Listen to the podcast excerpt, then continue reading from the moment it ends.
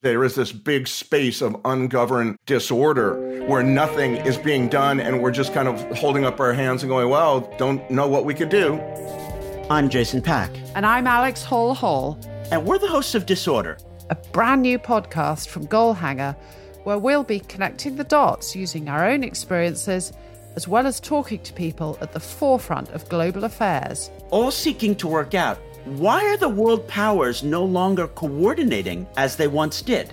The trouble is the United States, but also some European societies, are so divided. How did we get here? The modern version of the culture war, in which the fight that matters is not the real one, it's about winning certain kinds of arguments online. What can we do to fix it? How do you repair disorder? It's by becoming a community. Search Disorder wherever you get your podcasts.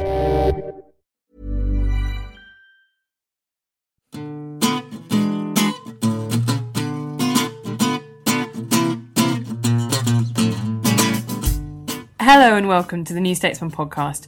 I'm Deputy Editor Helen Lewis, and this week I talked to George Eaton and Rafael Behr about the year in review and forced them to make some predictions for 2014.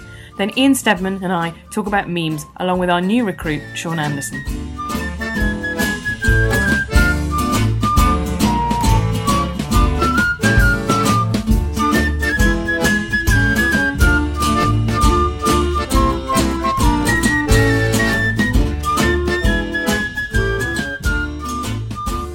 Joined by Rafael Behr, our political editor, and George Eaton, editor of The Staggers, to discuss the year in review.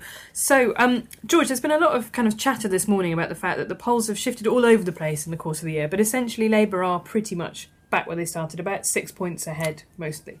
Yeah, they have a small but stubborn lead, and the big uh, uh, point in their favour is still all those Lib Dems who went over in 2010. Some of them have gone back, but not enough uh, for the Tories to close the gap, and uh, not enough of their supporters have come back from UKIP. Plus, their structural advantage due to the fact the way the boundary changes work. Mean Absolutely. Was it they have to be seven points ahead? The Conservatives. Yeah, they have to be seven points ahead to, to get a majority. Um, and Raf, you've written in your uh, column this week about the idea that both Cameron and also Miliband are kind of still in both in different ways in the shadows of previous leaders of their parties. Yes, it's interesting. I mean, obviously, looking back over the year, the, the, the biggest event for the Tories in many ways will have been uh, the death of Margaret Thatcher, and it was a very revealing moment. A very sad moment for, for Conservatives who who idolised uh, the Thatcher legacy. Um, I think my own view is that the, the, Tories sort of missed an opportunity there to reach out to quite significant numbers of people who don't idolise the Thatcher legacy. Uh, and it was very revealing, I think, that um, David Cameron at that time didn't feel able to really find any fault at all with, with the 1980s and, and what Margaret Thatcher had done. I think if he'd been in a stronger position in his party, if he had a clearer identity that other Tories could get behind, he would have been able to say, yes, we, we cherish this great woman's legacy, but also we recognise that there are, are communities, uh, areas where the industrial base was hollowed out. Um, there are whole whole groups of people who who sort of see Margaret Thatcher as essentially callous and vindictive uh, as a figure in, in British public life, and say, okay, we, we sort of understand where you're coming from, and we're a bit sorry about that. And and without that, really the Tories will never get through to those people. That going back to what George was saying, are, are sort of culturally inoculated against ever putting a cross next to the name of a Tory candidate, and that's why the Tories didn't get a majority in 2010, and that's why it really looks like they're not going to get a majority in 2015. And so he missed that chance. And then very quickly, I think, not obviously on the same scale because Tony Blair is still alive, but it is remarkable how much of Labour's year was the politics of the Labour Party were conducted in this constant dialogue with how Blairite are you or aren't you, should you be, shouldn't you be, uh, and that really has run right up until um, up till the reshuffle, and then in the analysis of the reshuffle, the, you know, Ed promoting lots of people who could be seen as Milibandized. It's all still so desperately trying to uh, make an accommodation with the past, and both leaders really badly need to start talking about the future more. So this is this idea of that as a generation of 2010ers, really, um, that uh, uh, both parties are trying to bring on because they're kind of untainted by the, the yeah, the sort of the clean skins who who don't have on a Labour side, they're not sort of scarred by the very personal vendettas. I mean, the problem with, with the Labour ranks of pre 2010 is you'll have people who are briefed against, you have very personal animosities relating to the whole Blair Brown civil war. The 2010 is less so. Um, so that's obviously an advantage if they look fresh and young and, and can get behind Ed. Ed But the interesting thing about the Tory 2010s is that some of those are kind of quite explicitly neo-Thatcherite. They're kind of the Britannia Unchained group of Kwasi Kwarteng, Priti Patel, those kind of people. So is that... Oh, is is Cameron more a hiatus? In well, that, the in- interesting thing there, and George will, will probably have some some thoughts about this, that, that they are they don't sit. The one thing about Tory 2010 is they don't naturally sit between the sort of modernisers and the traditionalists because a lot of them are socially very liberal and, and voted in favour of gay marriage, um, but they are ideologically zealously anti-state. Um, so they are the sort of turbo Thatcherism, but much more in tune with some of the sort of 21st century cultural social mores of modern Britain. They're not angry, red-faced, white-haired men in red braces and pinstripe shirts. Which is more electorally where the country is, right, George? Yeah, uh, it is socially. I mean, in in that reforms like gay marriage are accepted and then quickly become part of part of the part of the culture. But the country certainly isn't in a libertarian position on the economy. Um, people fear private companies, unregulated markets a lot more than they do the state. And um, I'm forever pointing out to people that actually the public are to the left of Miliband on some of these issues. They want the railways renationalised. They want the energy utility companies renationalised. Um, they want maybe a 60% top rate of tax, not just the 50% one. Um, and that's the public, in some ways, have always been to the left of where most conservatives imagine them to be. But certainly in the wake of the financial crisis, they are much more sceptical of the market than they were before. And that's not a surprise. And you see even papers like the Mail do love a bit of banker bashing. Yes. I mean that is now a kind of accepted category of somebody that just as much as, you know, you might deride the single mother, the kind of fat cat banker is now firmly in their sights. Before we move on to asking you for a couple of predictions, I just want to talk generally. There's this been this big narrative that's been dominated now for maybe three months since Miliband's conference speech and the energy price freeze about this kind of the Tories were winning the argument on the macro economy, the big thing, the deficit, the debt. And then, but Labour are the party that the polls kind of come across. You know, you are on the side of people like me. Do you think that narrative will hold into next year, or do you think that's going to change? Either of you? I think it is very, very difficult for the Tories to to claw some of that back. I think their their their strongest claim is to be uh, the uh, slightly heartless accountants who are just whipping the country into shape because. God damn it, that's what it needs. But they will, so they will never be. There's never going to be affection or compassion there. I still think they can do okay on that if Labour you know fall apart for whatever reason.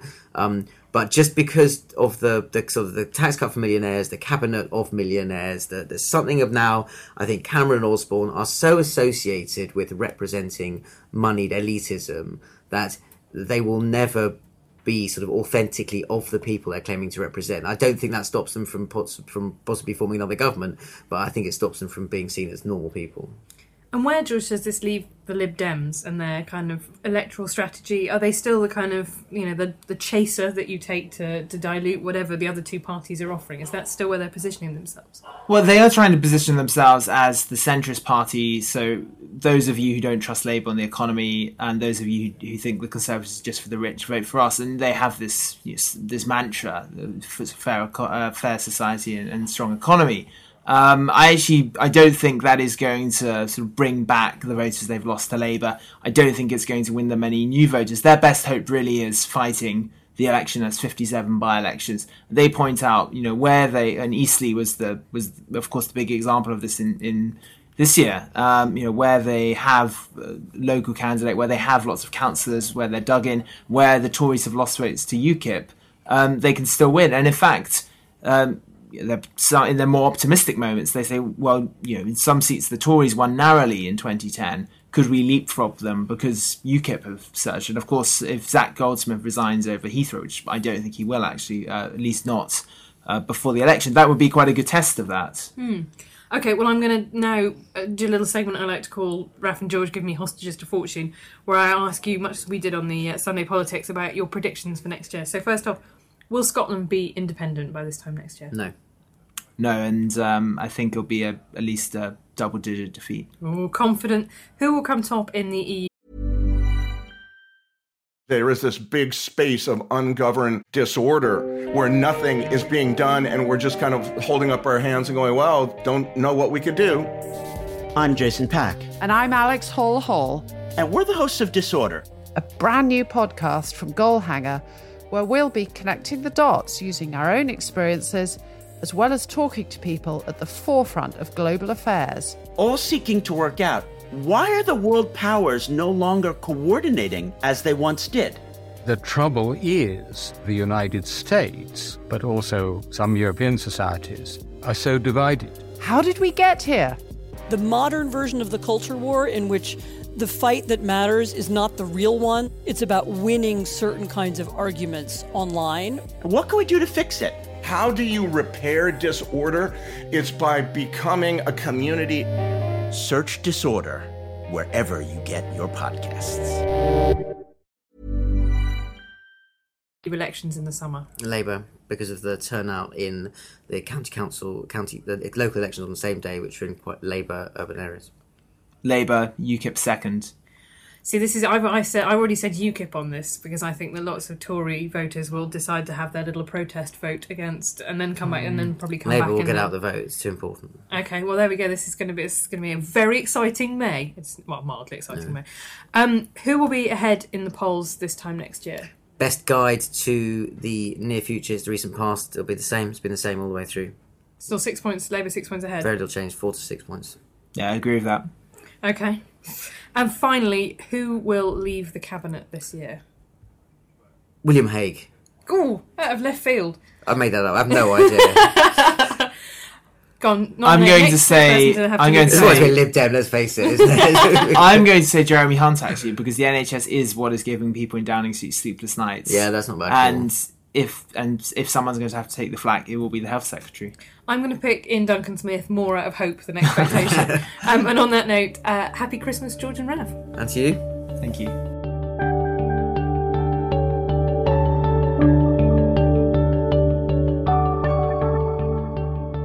I'm joined by Ian Steadman and our new recruit, Sean Anderson, to talk about memes.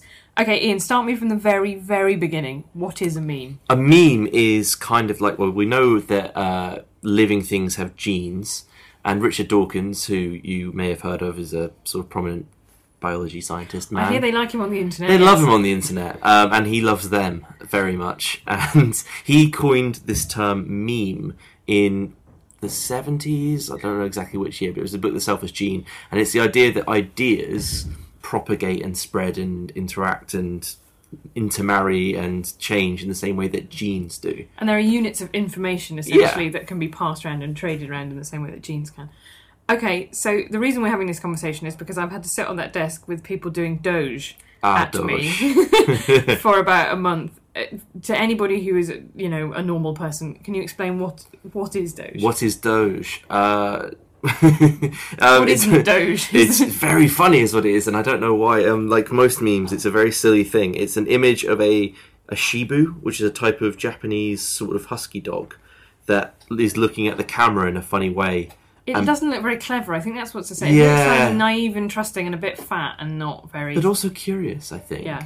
And it's it's just got a cute little face that you kind of want to pinch the cheeks on, and um, it and people put funny words around it in Comic Sans, brightly coloured Comic Sans font, like "Wow, very meme, much Such Doge, meme. such Doge."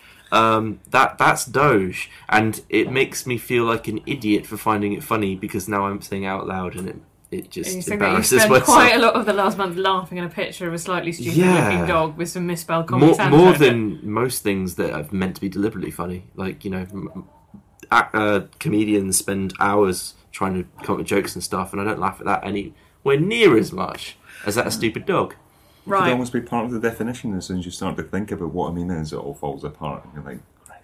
Yeah. doesn't make What have I done? Um, Sean, do you have a favourite meme? Uh, I, my favourite meme is, in fact, uh, Richard Dawkins. Richard Dawkins again, uh, standing in front of an audience of um, some uh, famous people and uh, just saying memes over and over again. So he, yeah, he gave this really kind of crazy talk earlier, show where he gave quite I don't know. It was a really long setup where he gave quite an interesting but sort of slightly dry talk for about six minutes, and then he suddenly wandered off stage, wandered back on with like an electric clarinet or something, Oh, it's it's and got then a started name. showing videos of um of like an owl with lasers coming out of its eyes Yeah. and his own head splitting open and stuff like that. Which you know, he is Richard Dawkins. He did invent memes. That's kind of that's kind of allowed, I guess. King of the Subject. memes. But I guess the point about memes is that I mean I, I find them really interesting as part of this kind of outgrowth of internet culture. So they're a way for people who might are not otherwise have a lot in common to signal a kind of group membership. So everybody knows like what is it? It's actual advice mallard, for example, which Yeah, is a, a picture of a duck that's very popular on Reddit with something like you know went to open cupboard, stuff fell on me, Yeah, and then and then everybody confession goes, bear, um, Yeah. where it's a picture of a bear and people write confessions over the top of it.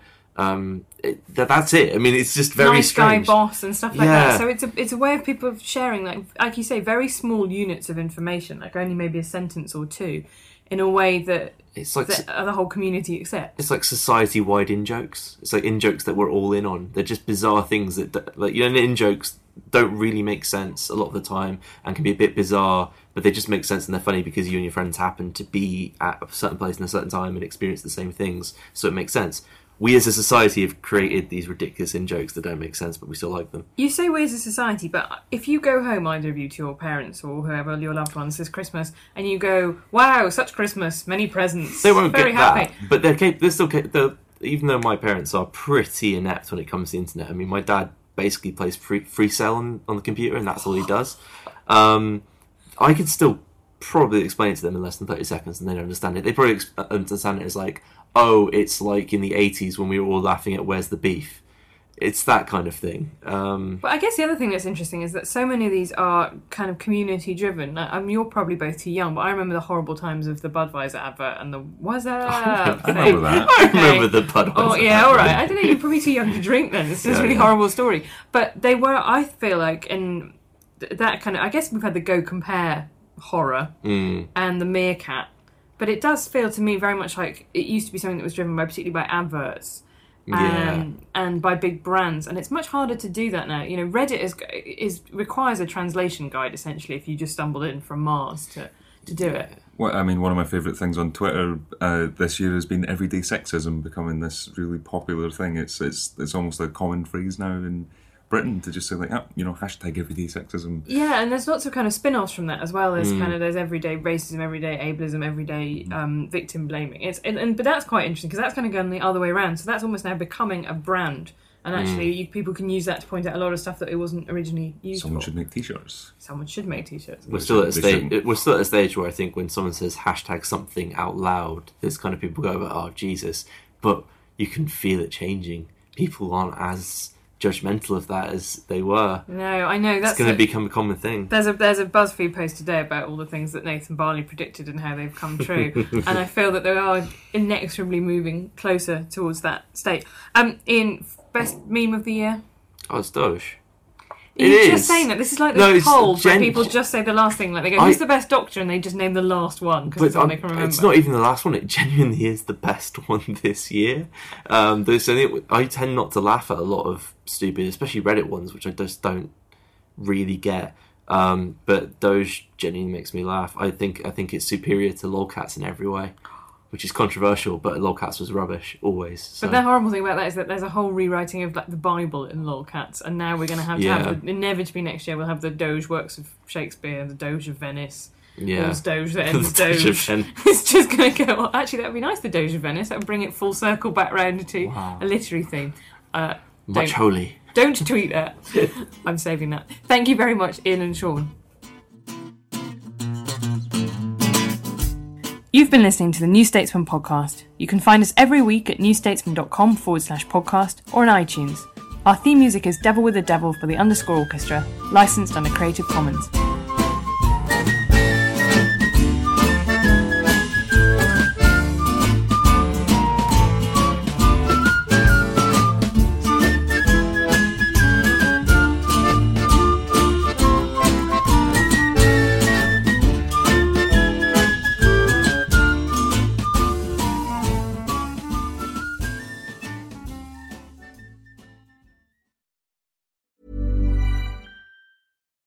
Your passion into a business with Shopify and break sales records with the world's best converting checkout. Let's hear that one more time.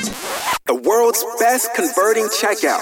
Shopify's legendary checkout makes it easier for customers to shop on your website, across social media, and everywhere in between. Now that's music to your ears. Any way you spin it, you can be a smash hit with Shopify. Start your dollar a month trial today at shopify.com slash records.